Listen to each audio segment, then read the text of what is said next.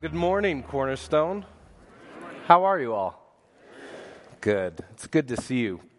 My name is Jon. Uh, as Scott said, I'm a pastor here in town. I've been married to my wife, Karen, for 18 years, if you can believe that. I used to say yes, make the joke because I'm younger, that, uh, yeah, we got married when we're 12, but as time goes on, that joke doesn't work as much. I'm starting to bald. Um, we have three boys Lincoln, Elliot, and Theo, and I've been in Prescott my whole life. In fact, uh, all, all the way back, probably 30 years ago, who knows Jim McKee? He's one of your elders. You guys know Jim? Um, I heard that he was up for eldership in the church, and I wanted to write and, and send in my vote of disqualification. Uh, because I was at his house on Barmar Lane when I was probably seven, eight years old, and Jim offered me a glass of milk. And I was taught by my parents that uh, if you are given something in a guest house, what do you do? You consume it, it doesn't matter. So I take a drink of this milk, and it's the worst milk I've ever tasted in my entire life. And there's about 16 ounces of it in a plastic cup. I drink the whole thing, and Jim's looking at me strangely, and he goes, How's the milk? Good. And he says, That was buttermilk. I was like, you're a terrible person. and so I read, uh, you know, First Timothy 3 and Titus 1 and the qualifications of elders and didn't see that that was disqualifying. So I uh, withheld my joke uh, and vote for him. But as Scott said, we go back, uh, he said seven years. It feels like it was way longer than that. We played basketball together, me and Scott. Uh, my dad ran me over True story. And Scott came and he visited me in the hospital. Um, and then he even showed up at my wedding. See? So that's good news. I heard you all are going through First John. I've been assigned First John 2 18 through 27. And so what I'm going to do is read that for us, pray. And if you'd like a title, your series is Invitations. Today is an invitation to abide. So I promise you, this text is the best part of everything that we're going to have today. So let's give our attention to God's word. Uh, John writes, and he says, Children, it is the last hour, and as you have heard, the Antichrist is coming. So now many Antichrists have come. Therefore, we know that it is the last hour. They went out from us, but they were not of us, for if they had been of us, they would have continued with us. But they went out that it might become plain that they all are not of us. But you have been anointed by the Holy One, and you have all you all have knowledge. I write to you not because you do not know the truth, but because you know it, and because no lie is of the truth. Who is the liar but he who denies that Jesus is the Christ? This is the Antichrist, he who denies the Father and the Son. No one who denies the Son has the Father. Whoever confesses the Son has the Father also. Let what you heard from the beginning abide in you. If what you heard from the beginning abides in you, then you too will abide in the Son and in the Father. And this is the promise that he made to us eternal life.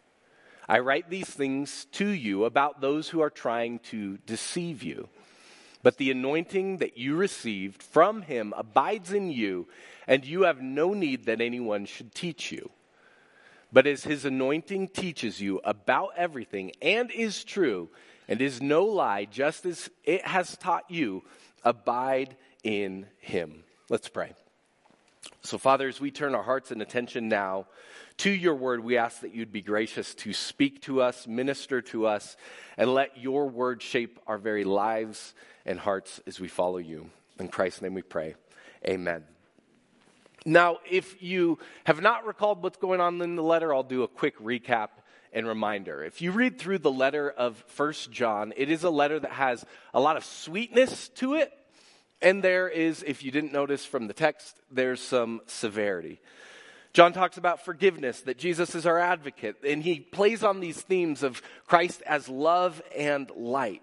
And in the midst of that, for this first century church, there's conflict, there's crisis, and there's denial happening. But John gives us this clue in the first chapter that's really helpful of why he's writing the letter. He says, I write this that your joy may be complete or full. And so, even as we get into this text about antichrists and deceivers and all this stuff, the, the reason isn't for fear, it's not for shame, it's not for panic, it's for joy. And, and, it's as though, as he gets into this text, that there is reverberations of the teachings of Jesus all throughout it. It was Jesus himself that promised his followers that not everything would be easy breezy. If you'll recall in Matthew uh, chapter number 24, Jesus said, Then if anyone says to you, Look, here's the Christ, or there he is, do not believe it. For false Christs and false prophets will arise and perform great signs and wonders so as to lead astray, if possible, even the elect. See, I have told you beforehand. John 16, he says, I have said these things to you that in me you may have peace.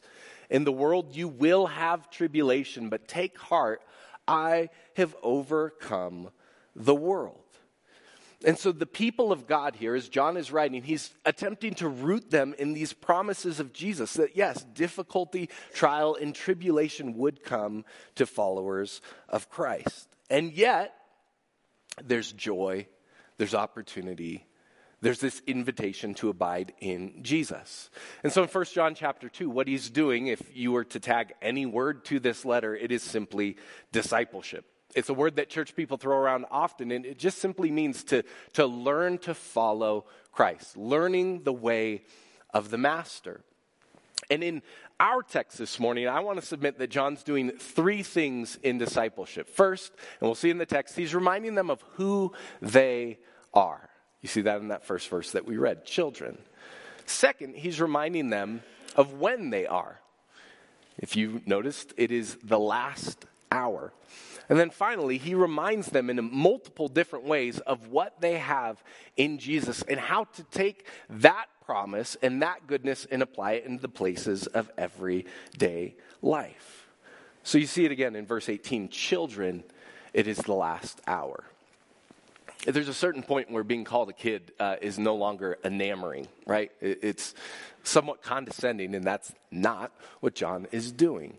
He's reminding them of who they are in Christ, that they're uh, children of God the Father, and that in that they're beloved, in that they're kept, in that they're safe, in that they're provided for.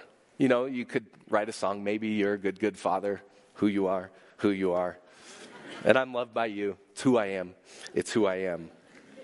Jake, if you need somebody for afterwards, uh, I'm all mic'd up, ready to go, buddy.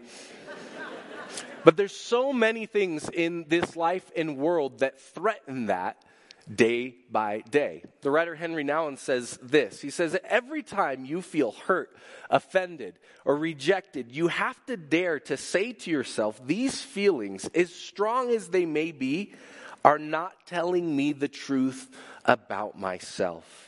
The truth, even though I cannot feel it right now, is that I am the chosen child of God, precious in God's eyes, called the beloved from all eternity, and held safe in an everlasting embrace. If you are in Christ, if you have placed your faith, your hope in Jesus, that is true of you for all time. You are his kid. You are kept, you are cared for, you are safe. Much of discipleship is a reminder of who we are, but not only that, it's when we are. You see, in the first century Jewish world, there was an understanding that they were living in what they deemed the old age, right? There was an Old Testament understanding of time. I'm borrowing this from uh, my seminary professor, Mike Goheen. And so the expectation was this when it came to time that they lived in the old age of sin, death, evil, and Satan. They looked at the Roman Empire as that. They believed that the Spirit would descend, Messiah would come, and that would usher in a new age of knowledge of God, love, joy, justice, all of those promises and prophecies that they would read in Isaiah, Jeremiah, Ezekiel, that that would come in Messiah. Did that happen? Kind of. Jesus enters in and he ushers in the new age, but it's not necessarily what those first century Jewish uh, people were expecting. Here's what actually happened is that, yes, in the old age, there's the powers of sin and death and evil and Satan. And in the new age, there's the power of spirits renewing work. Jesus comes and through the cross, he ushers in the new age, but it did not fully and finally arrive. Theologians have named uh, this gap right here the already not yet of God's kingdom. That do we experience the powers of Satan, sin, and death today? Well, just turn on the news. Yes. Every day we're exposed to it, we see it, we feel its effects in our lives, in our bodies, in our world. But at the same time, is Christ alive? Is the tomb empty? Is God's Spirit working and powerful and able to bring renewal and revival? Yes. And so, followers of Jesus from the first century live in this overlap of the ages. And it's important for us to remember that because if we don't remember when we are, we tend to get pulled too far to one age or the other. And I don't know that it's a personality profile test. Some of you may be old age kind of people that, you know, it's sort of the, if you remember the SNL skit, Debbie Downer. Like you hear good news and you're like, yeah, but and then others of you, um, I don't, I don't want to name names or point fingers, but uh, Miss Karen, she taught our kids. She just has a new age kind of face and demeanor. You're excited. I've known you for how long? 20 plus years. And she's got that joy, joy, joy, joy down in her heart. Where? It's there. I want more of that.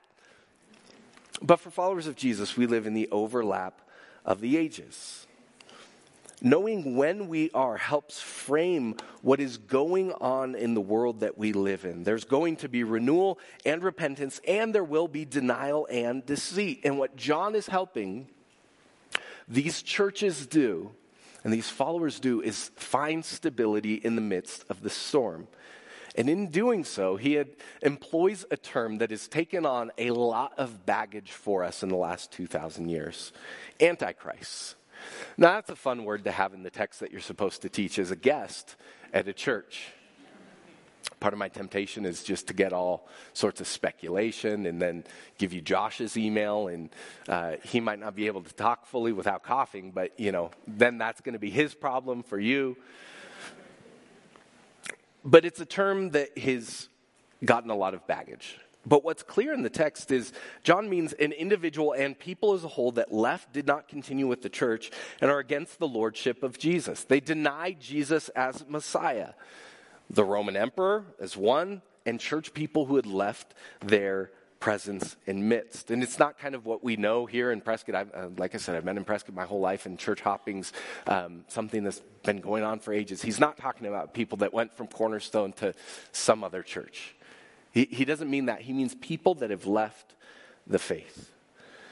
And again, in our day and age, this term, in combination with what Jesus has said and Paul and John and Revelation and Daniel, has kind of created a little bit of an unholy, like, where's Waldo? You remember that book? And so you hear the term Antichrist and you go, well, well, who is it? Or like the game Guess Who? Like, well, you know, you flip them all up, you're like, well, are they suggesting a one world government? Do they have a mustache? No. Is it Vladimir Putin? Like, mm. that's not what the scriptures is giving us. Here's a, a, definition from Eerdmans Bible Dictionary. It says the Bible provides neither a name nor concrete historical claims or details designating a particular person as the Antichrist. Attempts have been made at various points in history to identify this evil figure with specific individuals such as Nero, Napoleon, and Hitler. Most current interpreters are content to view the Antichrist as a general embodiment of evil. And so instead of going deep into the woods of who that might be, I, again, Scripture doesn't guide us in that direction. It, it simply gives us an awareness that there is and will be evil in this world, embodied in leaders and figures and in groups of people that deny Jesus as Messiah. And as I was reading this text over the last couple weeks, a couple things came to mind. First is the humanity of this letter, and second is the stability. First, it's the humanity of the letter. It's easier for us to look at this term and go, ooh, Antichrist, and do a deep dive on that. But what John is reminding these people of is real people that were really with them and really left. And that really hurts. And I think if we step back and evaluate our own lives, many of us have that experience in life. Maybe that's friends, maybe that's family members that once were a part of this thing we call the faith and the family of God and have since left and are antagonistic and hostile to the faith. Who comes to mind for you? Who is it that's kind of on the forefront of your prayers that is in this camp of being against Christ, anti Christ? Knowing what God's people are going through, John's pressing them uh, again to, to notice the humanity of these people, both in and outside the church. And second, he's offering them stability in that storm. He does that, again, by reminding them who they are. They're children of God. He reminds them of when they are, that they're in the last hour, that they're in this overlap of the ages where the kingdom of God has come but not yet fully arrived. And they're going to see this, this joy and they're going to experience pain. And then finally, he gives them stability in this section by reminding them of what they have. He says this You're anointed, you have knowledge. He encourages them to be rooted and grounded, to be centered in their identity. And again, that word anointing is another term that has a ton of baggage all around it. Like, I've been in church my entire life, and you run into all sorts of people, and, and some are those that, well, have you been anointed? One of my favorite stories of being a pastor is uh, one pastor that was not fully trained on how to anoint someone with oil. And if you saw in the church that I grew up in uh, how they did it, it was, you know, put a little oil on the finger and kind of sign of the cross on the forehead. This pastor didn't get that memo. So they do a prayer night where they're anointing people with oil, and he just takes the extra virgin olive oil, pours it in the hand, and just and this lady's getting prayed for, just oil dripping all down her. Is that what John's talking about? Anointing? No. As you look through scripture, you see this theme of anointing. It first pops up in Exodus chapter 28, verse 41, speaking about the priesthood. He says, And you shall put them on Aaron your brother and on his sons with him, and shall anoint them. Why? And ordain them and consecrate them that they may serve me as priests. They were to be marked for a mission. You see that again in 1 Samuel 16 as David is anointed king by Samuel. He's marked for a mission. What you see about this word anointing all throughout Scripture is that anointing is a symbolic marker that leads towards a real life mission. And as Jesus came and as he's instructing his followers before and after the cross, he's promising that he's going to anoint them with his spirit. He's going to mark them with his spirit so that they might be a kind of people in the world. In John 20, verse 21, Jesus said to them again, Peace be with you, as the Father has sent me, so I am sending you. Well, how does he do that? Acts chapter 1, verse 8, he says, You will receive power when the Holy Spirit has come upon you, and you will be my witnesses in Jerusalem, in all Judea and Samaria, and to the ends of the earth. And so you see that Jesus marks his followers with his spirit. Why? So that they might be his witnesses in the world. God's people are anointed with God's Spirit so they might display who Jesus is and what he's like in the midst of the already not yet today in the world. Here, First John, the Spirit anoints them. He teaches them into all truth. That is who Jesus is, to abide.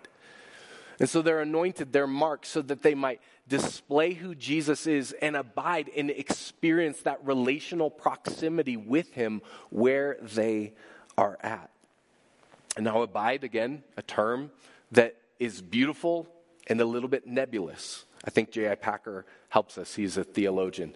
He says, Abide is an old English word for remain, stay steady, keep your position. What it means to abide in Christ is to always be resting on Him, anchored to Him, fixed in Him, drawing from Him, continually connected and in touch with Him. There is no more precious lesson to learn, no more enriching link and bond to cherish, no more vital connection to keep snug and tight so that it never loosens than this. Abiding in Christ brings peace, joy, and love, answers to prayer and fruitfulness in service. The abiding life is the abundant life. And so, if we're to learn what this abiding thing is, we need to take lessons from Jesus, John 15, in the garden. He says, I am the vine, you are the branches. He who abides in me bears much fruit, for without me you can do nothing. I'm not much of a gardener. Uh, my in laws have some grapes. I watch them once in a while, I'll trim them. Uh, but from what I've seen over the years about abiding, is two things. One, there's a science to it, and secondly, there's an art. First, there's science. You need sun and soil and other things. Fertilizer, probably, right? Some of you green thumbs up there are like, this guy has no clue. Those grapevines are probably doing terribly. And they are. But when it comes to abiding with Christ, again, there's some, I guess you could call science to it. The things we're familiar with what we're supposed to do, right? What are you supposed to do as a Christian? Well, read your Bible. You're supposed to pray. There's community aspects. Every church says we're supposed to give, and there's scriptural evidence for that. There's fasting, there's habits and practices of the Christian life that we're pressed towards in that things to do. But then I think what, at least I don't necessarily, uh, and part of it's just the way my brain works, there's, there's an art to that, and that is paying attention to the time, to the seasons, and what's needed in that, sort of the delicate dance of it all. Christianity was never meant to be just a scientific experiment or where you just check off things off the list. There's a life and an art behind it all. And in life, as we follow Jesus, there's doldrums, there's experience of gaps of what we thought would happen and what is actually unfolded in life. And what God's people are to do there is to discern what's needed. When pain seems to perpetuate, when uh, suffering seems to cloud, and we go, oh, yeah, there's pruning is part of this process. There was uh, never a promise of outcomes, but there was this promise of experience with Him in the midst of it all. And so we kind of can evaluate our lives under, yeah, there's aspects of life with God of what we're supposed to do and, and how then we go about experiencing that. There's art and science to it all. But what I want to encourage us in is there's a shift that can happen in our hearts and minds when we remember these aspects of discipleship together of who we are, of when we are, and then of what we have. John says we are God's children. He says we are in the last hour, that we live in the midst of the overlap of the ages. He says what we have is this experience and this opportunity to abide with Christ. He has anointed us with His Spirit and given us access to Him through faith. And, and when we slow down enough to see that, to experience that, to live into that reality, something happens. And so we can practice that here for a minute or two. You can stop. I don't know how busy your day has been so far. It's Father's Day, hustle, bustle, get to church. Here we are. Let's take a deep breath. We go. now, every single one of us have stuff in the front of our brain. What's going on the rest of the day, the people that we're concerned about, again, family members, kids, Maybe you're going to be crossing paths with uh, someone who you're not a huge fan of later today for brunch or dinner or whatever. You go, what do you do with that? Work is impending for tomorrow. You got all these things to do. You're worried about your health, and maybe you're waiting for the results of some test. Remember first who you are. In that place, you are God's child. You're loved by him fully. And the evidence of that is Jesus, who came who died, who rose to give you and me life. You are beloved. And there's nothing you can do to change that. Uh, remember where you are. You know, there's that old song, Mama said there'd be days like this, there'd be days like this. My mama said, Mama said, Mama said. this is how my brain works. This, these songs impede. But, but remember, you are in the overlap of the ages. We are in a, a season and a time where the kingdom of God has arrived. There's access to his power and his presence where we are. And Jesus promised there would be deceit, there would be denial, there would be difficulty, there'd be pain for God's people where they are. You go, oh, yeah, he said it would be like this. Now, in our time, there's definitely uniqueness to the, the struggles and complexities of what we are facing in the 20th century, 21st century. I admit that fully. Raising kids in this world is complex for me as a human being, but it's not new. People wiling out and being crazy, that's not new. History shows us that. So you go, oh, I'm the beloved child of God. I'm in the overlap of the ages. And then if you are reminded of what you have, you're anointed by his spirit. The same spirit that raised Jesus from the dead dwells within you abides with you, gives you access to the Father through Jesus by the Spirit. You have knowledge. He's given us His Word and one another in this whole process of following Him. Now, how do you feel a couple minutes after that? I hope you go, oh, I can deal with that awkward family member today with grace. I, I can take that next step. Those voices, as loud as they may be in your mind, they don't have the final say. Jesus does. You know, it's kind of like uh, Frodo in The Lord of the Rings, where he says to Gandalf, uh, I wish it need not have happened in my time, said Frodo. And so do I, says Gandalf. And so do all who live to see such times, but that is not for them to decide. All we have to decide is what to do with the time that has been given us. So we didn't sign up for this. I've had that phrase in my head a lot lately. I didn't sign up for this. And the truth is, I'm not unique. None of us did. None of us signed up for this life in this world. We didn't get a say. But here we are. And so, what are we going to do with that? And what I've been encouraged in is that these times, in these kinds of days, though it seems completely unlikely, can be the ground for revival and renewal for God's people and in the world. I've been reading a book uh, by Mark Sayers. He's an Australian pastor and theologian uh, called The Non Anxious Presence. And he says this Dark times call for disciples with depth Yes, there are times when it appears as if darkness is winning, when the direction of culture, the circumstances of our lives, the poverty of spiritual life among God's people seems tilted toward difficulty, decline, and even death rather than renewal. This is particularly true in our gray zone moment. He speaks about uh, the rapid pace of change due to technology, and we're not yet in the next version of the world that is going to come from that. He says the church seems divided, the culture unraveling, and the world reeling towards chaos. Yet at moments like ours, we must remember that God has seeded the world with his dream of renewal. And so we can abide in the in between. In this passage, we see sweetness. We're God's kids. We have what we need. And we see severity. There's people who have gone out that have denied Jesus is the Christ. They were part of us. They are no longer of us. There's that heartbreak in the midst of it. And so for this morning, I think there's uh, three things kind of as we close. There's a thing to remember, a skill to learn, and a life to enjoy. So, first, the thing to remember just a recap who we are God's kids.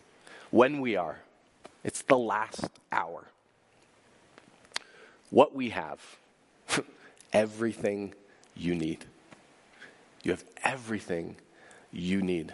Not everything you want, everything you need to follow Jesus well with his people today. That's what we are called to remember day by day. Second, a skill to learn. In abiding, we learn to press the promises of God into the places of everyday life. And so, where's their pain? Where are their problems? Where's their difficulty? Press the promises of God into those places of life. That's how we learn to follow Him well where we are. Press the promises of God into the places of everyday life. Rather than going to panic, rather than going to anxiety, rather than going to darkness and depression all that, learn to press the promises of God into the pain and places of everyday life. And then finally, a life to enjoy. He says, I write these things uh, to you about those who are trying to deceive you, but the anointing that you received from him abides in you. And you have no need that anyone should teach you, but as his anointing teaches you about everything and is true and is no lie, just as he taught you, abide in him. He has promised us eternal life. And that life is one that isn't just when we die, though it is that. Eternal life breaks in to the here and the now, and it's something that we can enjoy today. In Jesus' high priestly prayer, he said, This is eternal life, that they know you, the only true God, and Jesus Christ, whom he sent. So we can experience eternal life simply in knowing and enjoying God today as we abide. One of my favorite quotes of eternal life comes from Dallas Willard. He says Jesus' enduring relevance is based on the historically proven ability to speak to, to heal, and empower the individual human condition. He matters because of what he brought and what he still brings to ordinary human beings, living their ordinary lives and coping daily with their surroundings. He promises wholeness for their lives. In sharing our weakness, he gives us strength and imparts through his companionship a life that has the quality of eternity. In sharing our weakness, Jesus, he comes alongside us and he imparts, he gives to us strength and imparts through his companionship. That is abiding. A life that has the quality of eternity. And so, in some way, I guess it could be said that you can smell like heaven. You can give off this fragrance of God. Not by checking off all the boxes, by getting all the answers right on the test, by, by simply practicing proximity with Jesus. That He can infuse into you this life that is eternal. John's writing, he says, All of these things that your joy may be complete. I don't think we often equate antichrists with joy, right? Deception with joy. But do you see this paradox here? That in Christ, He promised us this is going to be the reality for the people of God until He returns and make thing, makes all things new, fully and finally. We say, Lord, Haste the day when our faith shall become sight, right?